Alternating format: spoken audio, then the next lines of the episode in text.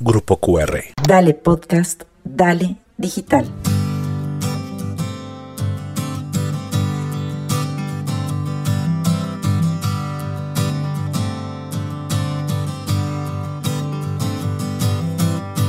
Te escribo esta canción un poco tarde para cerrar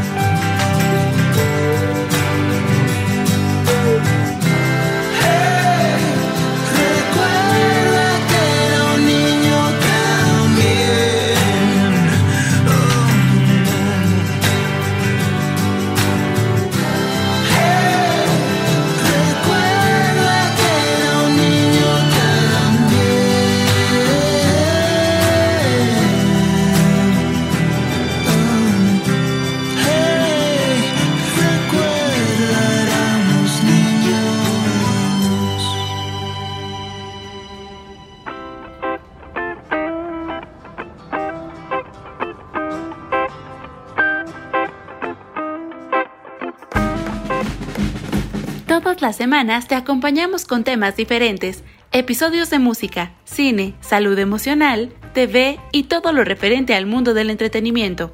Dale podcast, dale digital.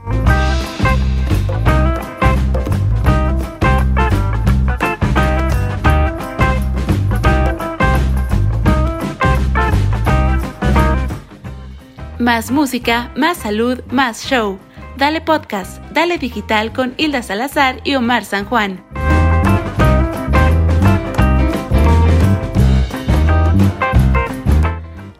Síguenos en nuestras redes sociales arroba dale-digital. Dale Digital, una producción de Jorge Torres.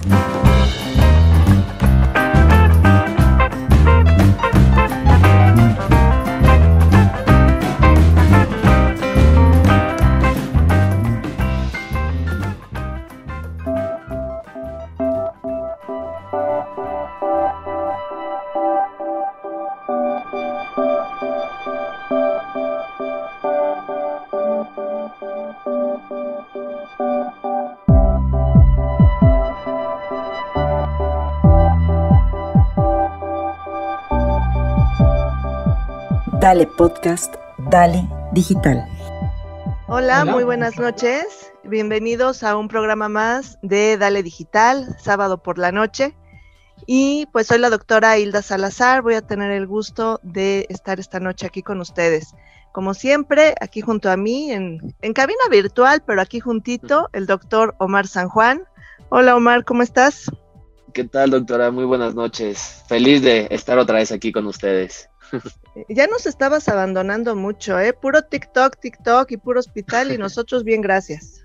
Sí, caray, es que, pues ya saben, el trabajo ahora ha estado bastante pesado entre el hospital, las cirugías, cursos que estoy tomando, diplomados, pero bueno, por fin me di un tiempecito de estar aquí de nuevo con, con toda la audiencia. Perfecto, porque ¿cómo te piden, eh? De veras. Y por favor, sigan al doctor en TikTok. Realmente, aparte de que sube cosas muy divertidas, el doctor dice que no baila, claro que baila, pero da muchos y muy buenos consejos sobre salud. Y bueno, hoy tenemos un invitado muy especial. Eh, se trata del maestro Guillermo García. Él es sommelier, es un súper especialista en vinos que hoy viene a platicarnos sobre un tema que es realmente muy interesante, pero además eh, creo yo eh, muy favorecedor para todo lo que estamos platicando también sobre salud, que precisamente es el vino y la salud. Don Guillermo, ¿cómo está? Muy buenas noches. Muy buenas noches, maestra Hilda. Gracias por, gracias por traerme a su programa. Un gustazo tenerlo aquí. Y pues miren, para ir entrando en este en contexto, eh, para muchos eh, que todavía son como que neófitos en este camino de los vinos, yo tengo de conocer a don Guillermo ya muchísimos años.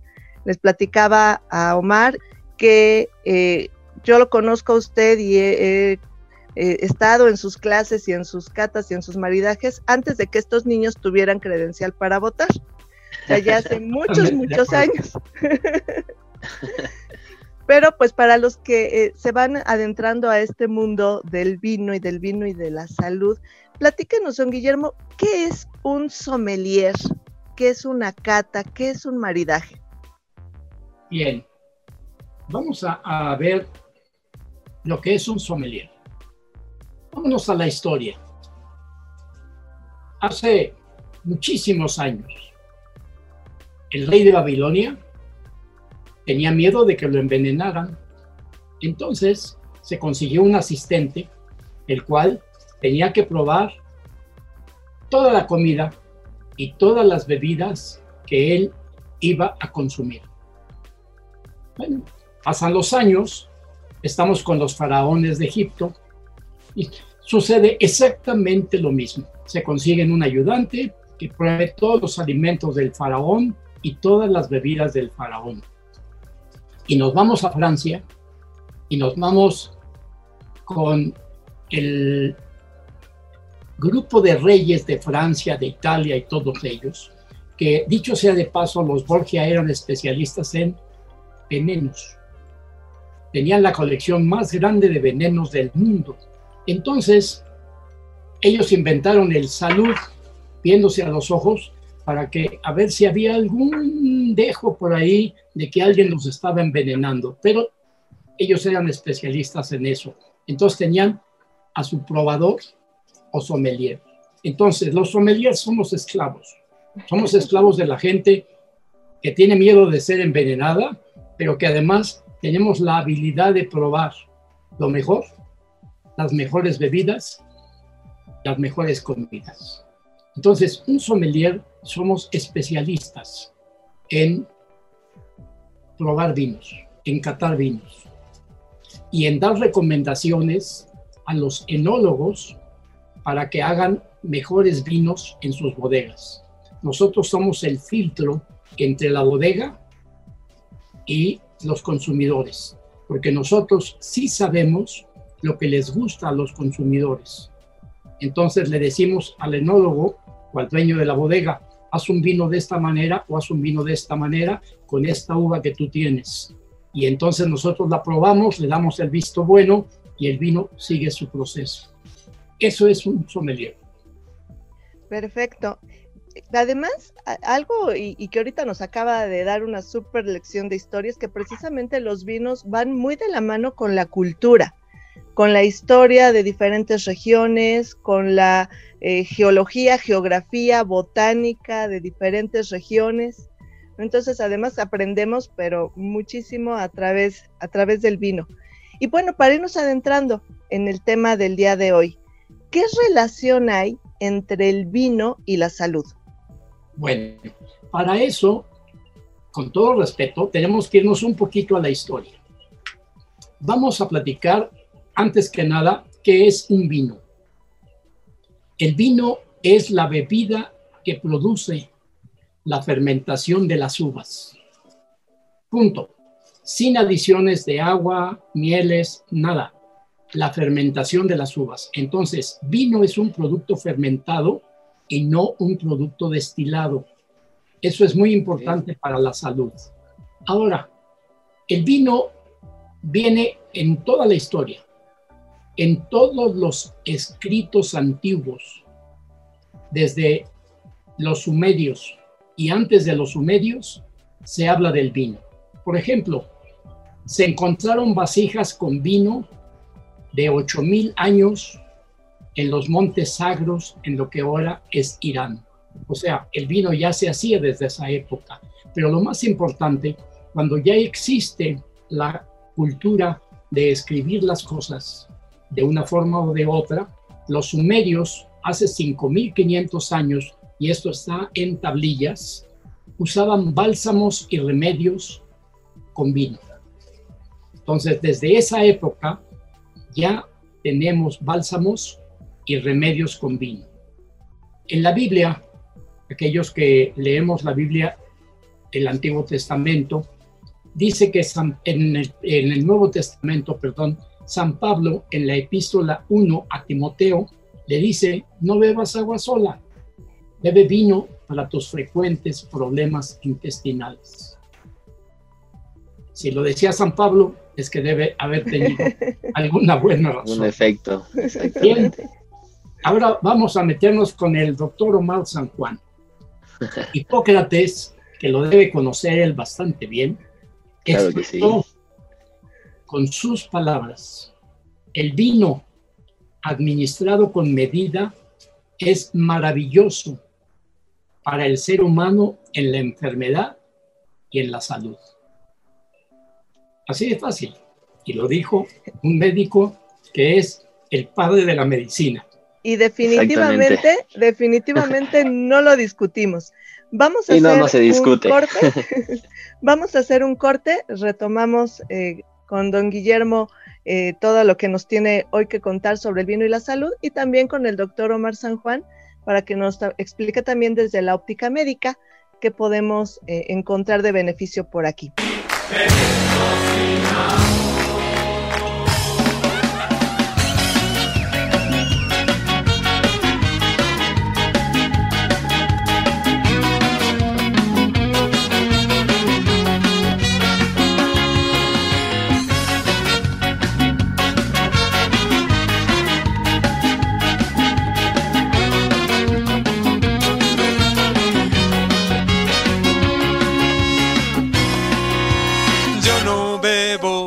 Es el amor el que me hace beber.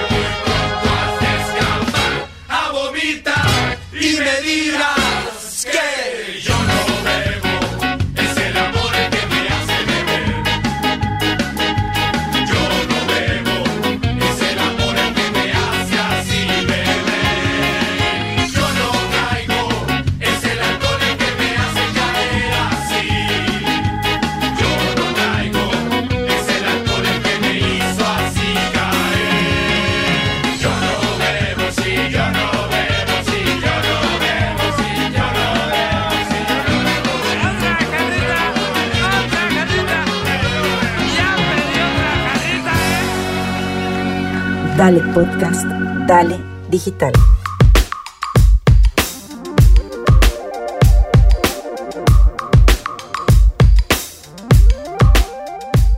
Y ya estamos de regreso aquí en Dale Digital, hoy sábado por la noche, platicando de un delicioso y antojoso tema que es el vino y la salud. Doctor Omar, platícanos, desde la óptica médica, ¿cómo podemos considerar para la salud el consumo, claro, con medida siempre, del vino? Justo es lo que hemos visto a lo largo de la historia, que es muy recomendable tomar vino por lo menos una copita al día, una copita de vino tinto al día, ya que esto nos va a prevenir de muchísimas enfermedades y de muchas cosas, o sea, puede prevenir como infartos cerebrales, infartos del corazón, entre otras cosas. ¿Qué es lo que hace? Ayuda a, elevar el colesterol bueno en la sangre y disminuye los niveles de colesterol bajo. Y esto ya está totalmente, este, ¿cómo se dice? Ya está estudiado, ya hay artículos de revisión, ya hay mucha información sobre esto, entonces nos puede ayudar en, en, entre otras cosas, porque también es bueno para la piel como, anti, como antioxidante, también sirve como antihistamínico, o sea, tiene demasiadas funciones. Y se supone que ya también después de los 40 tiene que ser casi, casi como este, receta obligada, ¿no? sí, ¿no? La copita de vino en la comida, sí o sí. Qué buen pretexto, definitivamente. Don Guillermo, yo sé que usted ha trabajado mucho eh, esta temática y, y, también con el acompañamiento médico sobre el vino y la salud. Bien, resulta ser que en el siglo XIX hubo un químico llamado Luis Pasteur, que se le considera el padre de la enología. Él dijo en su libro claramente el vino es la bebida más sana e higiénica que el ser humano debe beber. Entonces, partiendo de todas esas bases de la historia, les tengo una noticia. A todos aquellos que les guste el vino, a todos aquellos que les guste probar un vino, resulta ser que no solamente se requiere un paladar perfecto, y una nariz privilegiada, sino usar el cerebro. Así es que una, un gran beneficio de conocer de vinos, de olerlo, probarlo, catarlo, ver a qué sabe, ver a qué huele, etcétera, hace que funcione el chícharo. Y si funciona el chícharo, nos mantenemos más sanos, aparte de todo. Bien, tenemos que definir algo. ¿Qué beneficios tiene el vino en la salud, pero también tenemos que ver qué beneficios tiene el alcohol, porque muchos me dirán, bueno, bueno, una copa de alcohol, una copa de tequila es muy saludable, efectivamente. Una copa de alcohol, llámese el alcohol que sea, siempre y cuando sea un alcohol etanol, no un metanol. Esa es parte de otra historia. Si es un alcohol etanol, el beneficio es que eleva los niveles del HDL o colesterol bueno, eh, evitando que la sangre se coagule y eso hace que no haya trombos. Entonces, definitivamente, yo opino, salvo la opinión personal del doctor, eh, muchos doctores recomiendan una aspirina diaria en la noche para evitar que se coagule la sangre. Yo, enólogo, recomiendo una copa de vino tinto en la noche antes de dormir para que no se les coagule nada. Definitivamente es más, es más salud. Concuerdo, y creo que es muchísimo mejor una copita de vino porque te vas a ver rica a una pastilla que te estás tomando. Exactamente, y que además está comprobado que si uno toma todos los días una aspirina, al cabo del tiempo tiene uno el estómago deshecho. Mientras sí, una totalmente. copita de vino tinto en la noche relaja y demás. Bien, ya vimos lo que es alcohol. Ahora, el vino tiene alcohol y unas sustancias que se llaman polifenoles. ¿Qué son los polifenoles? Vamos a entender algo. Es lo más complicado del mundo porque son taninos, es pigmentaciones, son aromas, es resveratrol, y procianidinas. Eso es los ponifenoles más 5000 compuestos más. Entonces, el vino tiene dos componentes. Uno es el alcohol y otro son los polifenoles. ¿Cuáles son más beneficiosos al ser humano? Definitivamente los polifenoles, sin olvidarnos del alcohol, que tiene su beneficio al corazón. ¿Cuáles son los riesgos? De una vez lo aviso, ¿cuáles son los riesgos de tomar vino? Para que no haya dudas. Si tomamos antibióticos, no hay riesgos. Podemos tomar antibióticos y vino siempre y cuando dejemos un tiempo de unas dos, tres horas entre una cosa y otra, no nos afecte nada. Solamente las personas que estén tomando ansiolíticos o que estén tomando medicinas para el cáncer son las que deben consultar con su doctor antes de tomar un poco de vino o de alcohol. Ahora, hay señoras, especialmente señoras, que dicen, me duele la cabeza con el vino. El, el dolor de cabeza con el vino se genera en dos formas. Una, porque el vino tiene azufre, o sea, es un mal vino. La segunda, porque la señora o la persona tiene una alergia y esa alergia le desata una reacción que produce un dolor de cabeza. Nada más. Fuera de eso, nada. Ahora, ¿cuáles son los vinos con azufre? Algunos vinos dicen contiene sulfitos, contiene sulfatos. Esos son los vinos que tienen mayor contenido de azufre. Hay que ser cuidadosos y lo dice la contraetiqueta en muchos vinos, en otros no. Entonces, si nosotros compramos un vino corriente, quién sabe qué madre lo tuvo, definitivamente podemos esperar que tenga sulfatos o sulfitos y eso nos va a dar una cruda espantosa y un dolor de cabeza espantoso. Entonces, quiero aclarar eso porque la gente dice, es que me da dolor de cabeza, es que esto, es que el otro, no es cierto. Definitivamente el vino en forma moderada, moderada. ¿Y qué es moderado? Mm, la pregunta de los 800 mil. Exactamente, ahí les va. Moderado son para caballeros tres copas de 150 mililitros al día. Hablo de personas adultas sanas. Y para damas, dos copas de 150 mililitros cada día. Eso. Yo le diría, ¿por qué la discriminación? Pero sé que hay una razón biológica para esto. Exactamente. La razón biológica es que el hígado de la mujer es más chico y quema más lento el alcohol. Ahora, en el hígado se produce una eh, sustancia que hace que la gente se acostumbre a tomar alcohol sin tener eh, borrachera ni nada de eso. El consumo habitual de vino hace que las personas lo puedan tener. Pero independientemente de eso, la razón es el hígado más chico y que no tiene esa sustancia en las cantidades que tiene el hombre. No es por discriminación, es una razón verdaderamente química. Ahora, si usted me pregunta que hay mujeres que toman más vino y más alcohol que un hombre, sí, definitivamente sí. Hay chicas que yo conozco, una de ellas mi mujer, que puede tomarse una botella de tequila como si nada y estar como fresca lechuga. Yo me tomo media botella de tequila y acabo abajo de la cama.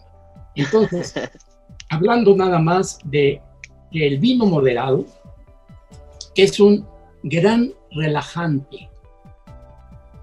En Europa, en los asilos de ancianos, a los ancianos les dan una copita de vino tinto en la noche, en lugar de pastilla.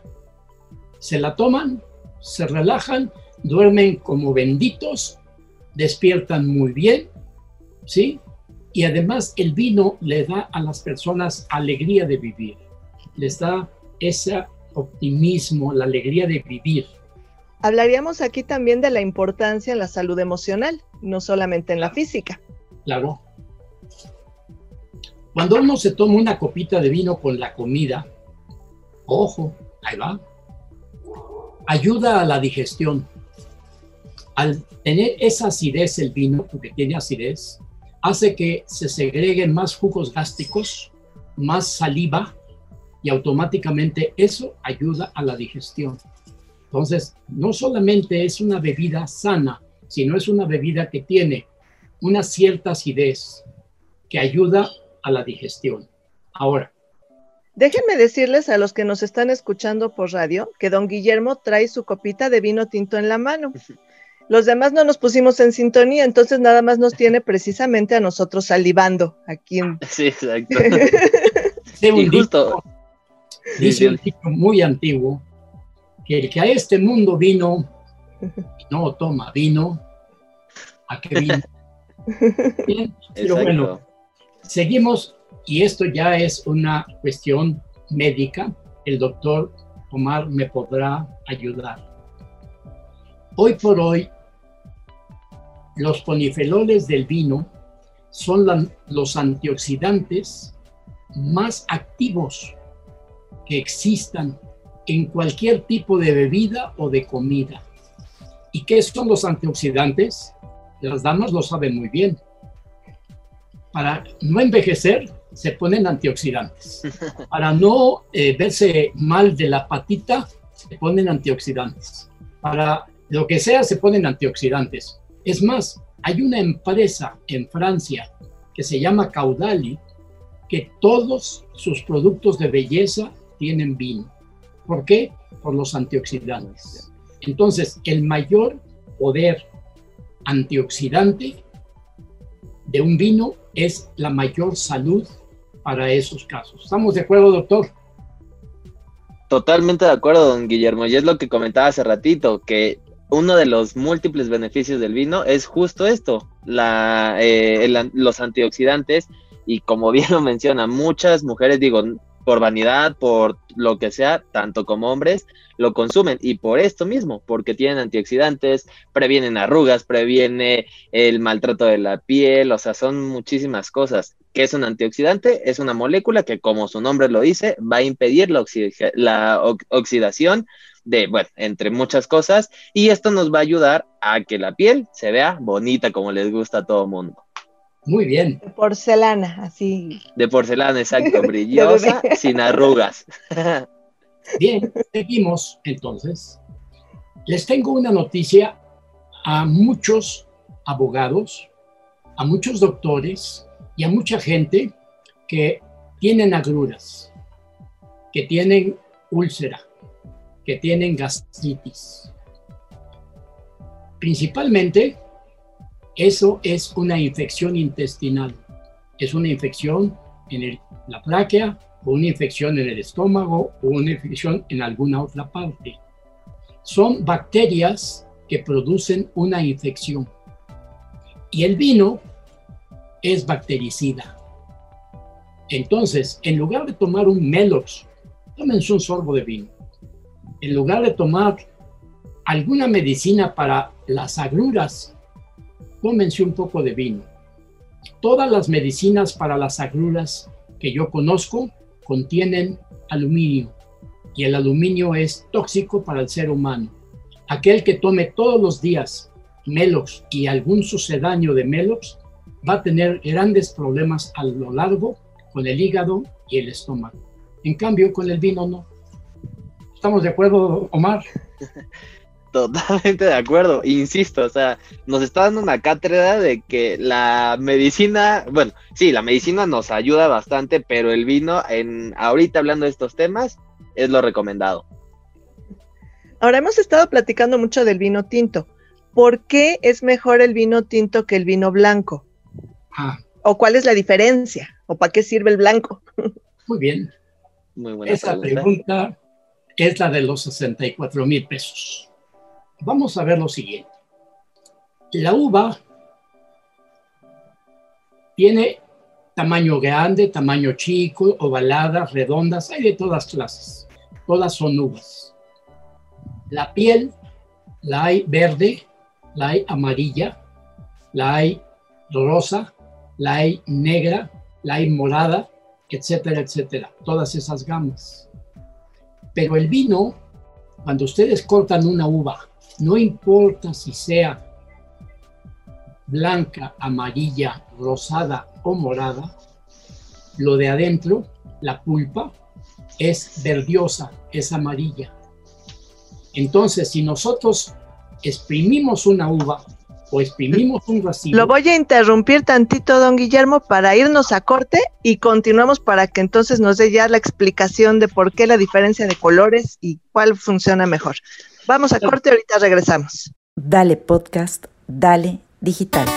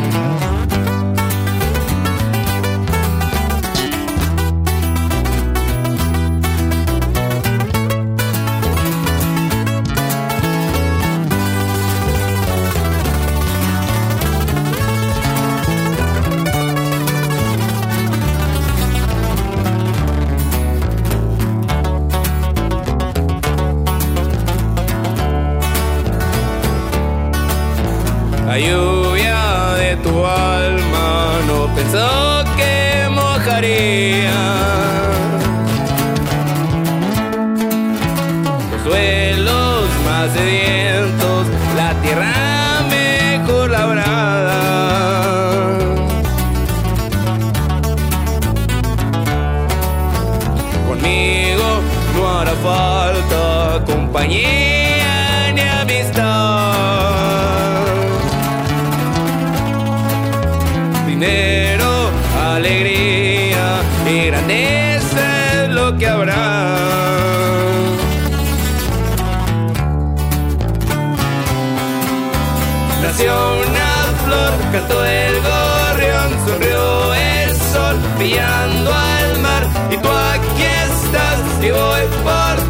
Nació una flor, cantó el gorrión, sonrió el sol, brillando al mar. Y tú aquí estás y voy por ti.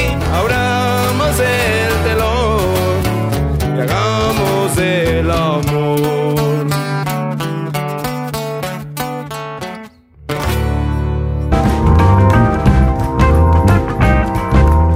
Síguenos en nuestras redes sociales arroba dale-digital.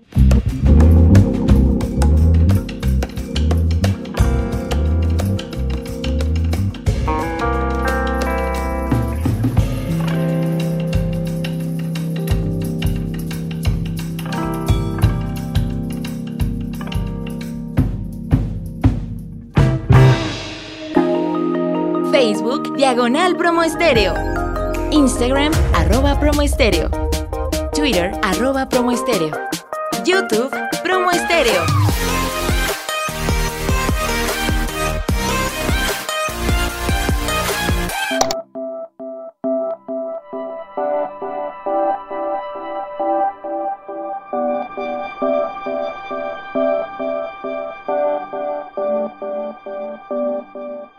Sábado por la noche estamos platicando con el sommelier Guillermo García sobre la salud y el vino. Y antes del corte, don Guillermo, nos estaba platicando usted la diferencia que hay entre el vino tinto y el vino blanco, por qué se recomienda más el vino tinto para la salud, precisamente, y o cuáles son precisamente las diferencias que encontramos entre estos dos vinos. Y bueno, también tenemos por ahí el rosado, ¿no? Muy bien. Decíamos que las uvas, no importando el color de la piel, pueden ser verdes, amarillas, rosas, rojas, casi negras o azules. Cuando uno corta la uva, adentro la pulpa es verde. Si uno exprime un racimo de uvas, sale un líquido verde. Ese es el jugo de uva. La diferencia es que los vinos blancos se hacen con uvas verdes o amarillas y los vinos tintos se hacen con uvas rojas, azules o moradas, es decir, tiene pigmento. Ahora, las uvas blancas, al no tener pigmento rojo o oscuro, ¿sí? no tienen taninos. Esa es la palabra clave. En cambio, las uvas tintas en la piel y en las semillas tienen taninos. ¿Qué sucede en la fermentación? Vamos a hablar de la fermentación. Uno toma un racimo de uvas, los exprime un poco, los desgrana y deja uno las uvas descansando ocho días y ya es vino. Así de fácil se hace un vino. Ahora bien, si uno deja las uvas verdes o amarillas fermentando, este vino no tiene taninos, tiene acidez. Por eso es que los vinos blancos, su característica principal es que son ácidos. Son maravillosos porque como dije, como aperitivos, son muy buenos porque uno toma, tienen esa sensación de acidez, la boca empieza a salivar e inmediatamente usted tiene hambre.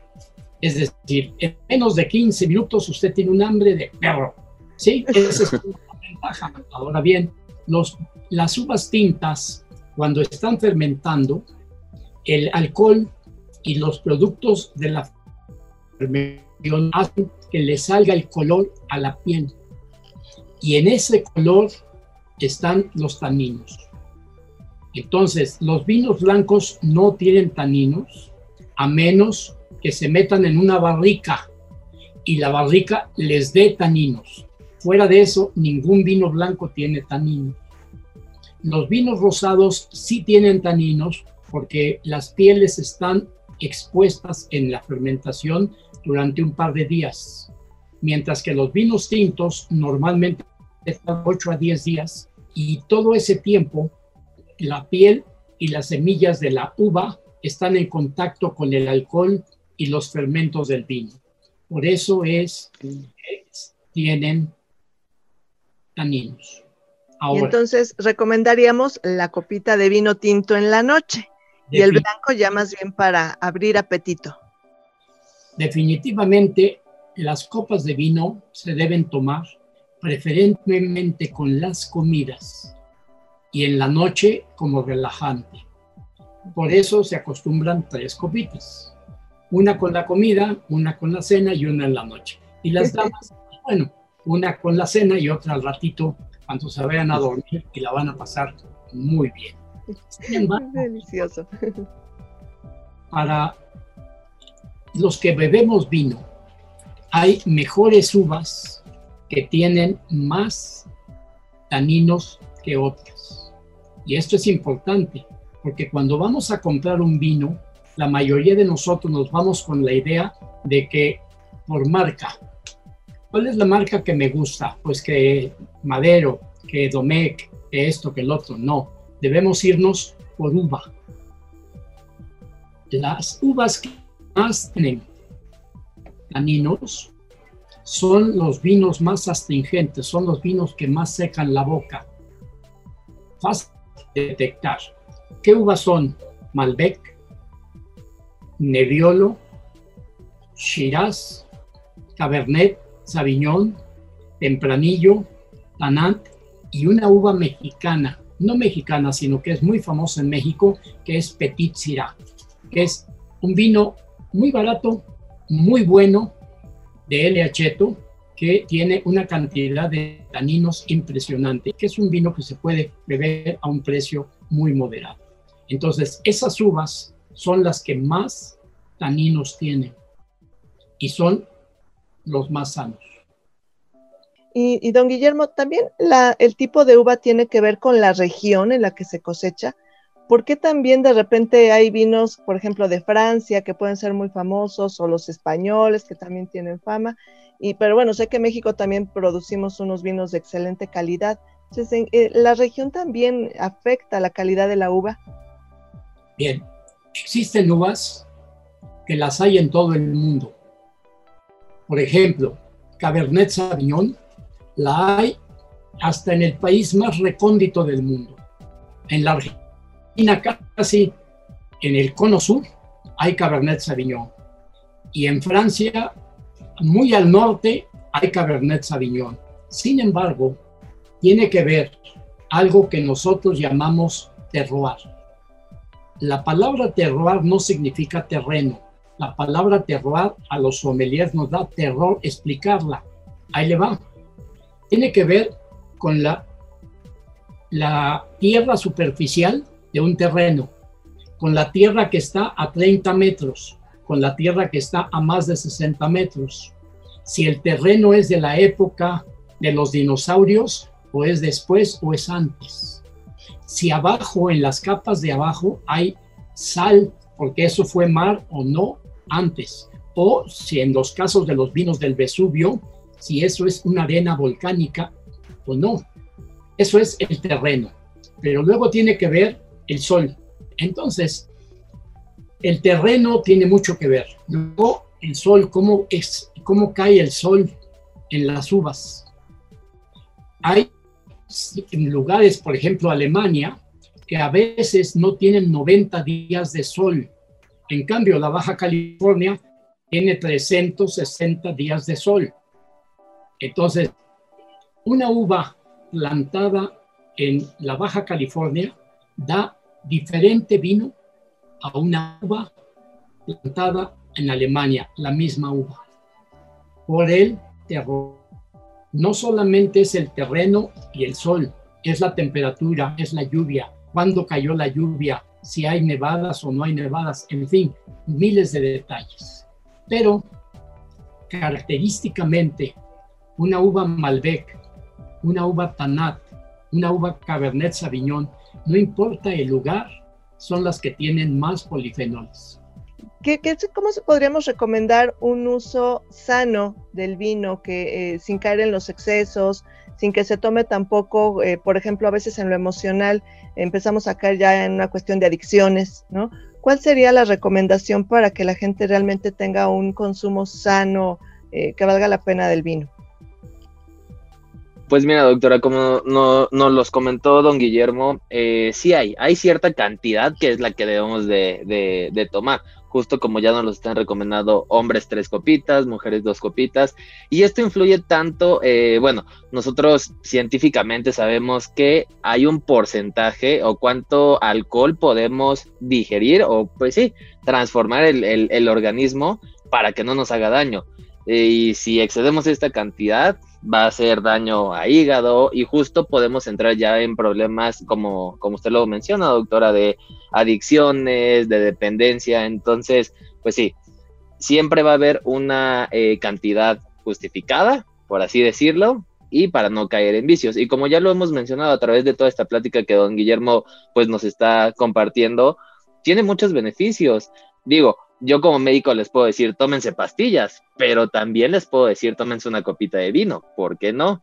Y justo lo que comentábamos hace ratito, o sea, podemos dejar la pastillita, la aspirina Protect para el corazón, que es lo que los médicos dejamos, pero también les vamos a recomendar, ¿sabes qué? Si no te quieres tomar la pastillita todos los días, tómate una copita de vino, ¿por qué no? Y yo como psicóloga les diría, háganle caso al doctor Omar. Exacto, hacemos un complemento. Yo tengo un dicho que todas mis catas lo digo. Doctor, que no recomiende el vino a sus pacientes, hay que cambiar de doctor. Exactamente, Así que queda totalmente recomendado el doctor Omar. totalmente. Que también hay gente que piensa que el vino puede causar cirrosis. Les tengo una noticia. Hay más cirróticos por tomar Coca-Cola que por tomar vino. Punto. Porque hace muchísimo más daño, ¿sí? Y la medida es muy clara. Tres copas de 150 mililitros para hombres, dos copas de 150 mililitros para damas, todos los días. No se vale que lo junten al fin de semana. Todos los días. y sobre Sí, todo exacto, porque- disfrutarlo. Entonces, Justo, disfrutarlo y dos, como dice don Guillermo, no de- decir, pues no me tomé las tres copitas durante tres días y el viernes me voy a tomar diez copas, ¿por qué no? eh, quiero comentarles algo también que es verdaderamente fantástico. Napoleón mandaba a sus soldados a la guerra, como era, y a todos los mandaba con una cantimplora de vino. No era para tomársela, era para lavar las heridas y para que se pusieran ese vino en cuanto fueran heridos, porque, ojo, ese vino al lavar la herida con el vino mata las bacterias y hace que cicatrice. Y cualquier raspón, cualquier herida de bala, cualquier cosa que tuvieran los soldados, se salvaban gracias al vino. Es el mejor antibiótico y astringente que existe para eso. Qué bueno que ahorita ya tenemos otros antisépticos, porque qué desperdicio. Así Ponértelo, Eso- ponerte el vino tinto en la piel el antiséptico del mundo, por fuera y por dentro. y por dentro. Pero como decíamos, pues el chiste está en disfrutarlo, ¿no? No se trata de abusar de nada, de, de ningún tipo de bebida, ni de comida, ni de nada, sino disfrutarlo, pasarlo a gusto, eh, disfrutar de una agradable comida, de una agradable charla, una agradable compañía, y que sea eso, el, el vino, eh, la manera también de ir fomentando una alimentación también sana, porque pues también eh, tiene propiedades nutricionales importantes. eh, para cada edad también hay requerimientos diferentes y también hay- es todo un arte el combinar los alimentos con los tipos de uva, ¿verdad, don Guillermo? definitivamente no hay mejor placer, quitando algunos placeres mundanales como el sexo, que el poder combinar alimentos con vino. Y como siempre lo digo, Hilda, no hay nada mejor que una buena comida, un buen vino con una agradable compañía. No importa el sexo. Exactamente. Exactamente. Pues ha sido una charla muy, muy, muy interesante, muy rica. Creo que hemos aprendido mucho, no solamente de vinos, sino de historia, de cultura, que eso, eh, como les decía al principio, creo que eso es de lo más rico, que el vino eh, gira en torno a toda una cultura eh, que nos permite conocer muchos aspectos de la vida, de la historia, de la geografía, etcétera. Entonces, es una muy buena oportunidad. Eh, insisto, eh, mándenme mensajito a los que quieran contactar a don Guillermo para eh, sus pláticas, para sus eh, charlas, sus orientaciones también sobre qué tipo de uva, qué tipo de vino, qué nos recomienda para cada tipo de alimento, qué nos recomienda para cada ocasión, para cada horario, si se trata de una comida, si se trata de una cena. También podemos combinar durante la cena diferentes tipos de vinos, pero cuáles, cuál van, cuáles no van. Eh, hemos tenido pláticas muy interesantes sobre, por ejemplo, las champañas, los vinos blancos, los oportos, que acabamos de tener una. Ahorita viene la de los vinos del Vesubio. Entonces, realmente aprendemos cosas muy, muy interesantes. Sí, doctora. Miren, como yo siempre se los he dicho y, e insisto mucho, o sea, hay que mantener los cuatro pilares. Una buena alimentación, hacer ejercicio, dormir bien y dejar los malos hábitos. Yo siempre les digo, malos hábitos, el consumo excesivo de alcohol, de tabaco. Pero bueno, hoy nos dieron una cátedra de qué podemos sí tomar, cuál es la cantidad necesaria cuál es la cantidad adecuada, porque yo les puedo decir, podemos tomar 30 gramos de hombres pueden tomar 30 gramos de alcohol y mujeres 20 gramos de alcohol, pero no sabemos en cantidad en mililitros cuánto equivale eso. Entonces, don Guillermo hoy nos da una cátedra de esto y nada, pues hay que seguirnos cuidando y ya saben, desinfectense tanto por fuera como por dentro. Perfecto, el mejor consejo del día. gracias, Omar. Don Guillermo, muchísimas gracias por acompañarnos. ¿Algo más que le gustaría platicarnos? ¿Con qué Eh, le gustaría cerrar esta noche? Hablando de salud y vino, me gustaría que en otro blog o en otra, en otra sesión platicáramos de la dieta mediterránea, que es la dieta más natural que existe, porque en Europa la palabra dieta no significa un régimen para bajar de peso. En Europa la palabra dieta significa un estilo de vida. Entonces, la dieta mediterránea ha, ha probado en Europa ser la mejor. Otro día me gustaría que lo hiciéramos. Gracias, Vamos la palabra. gracias a Omar y gracias a Hilda por permitirme compartir sus ideas. Muchas gracias. No, al contrario, gracias a usted. Ha sido un honor tenerlo aquí y lo tomamos, le tomamos la palabra para programar un nuevo capítulo de Dale Digital, continuando con la salud, el vino y la comida mediterránea. Muchas gracias a todos por acompañarnos y nos estaremos viendo la próxima semana en otro capítulo de Dale Digital. Buenas noches. Gracias, buenas noches, cuídense. Dale Podcast, Dale Digital.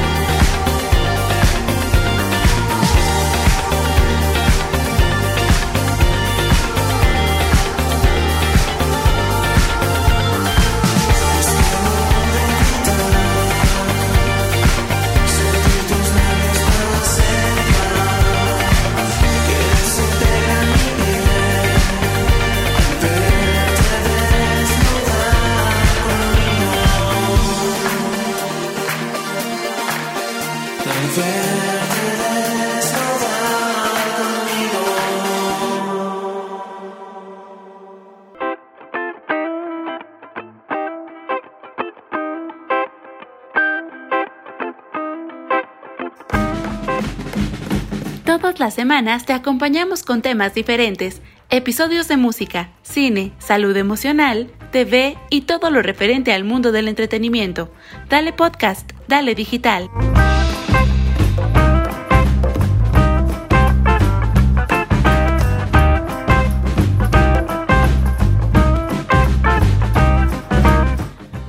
Más música, más salud, más show. Dale podcast, dale digital con Hilda Salazar y Omar San Juan.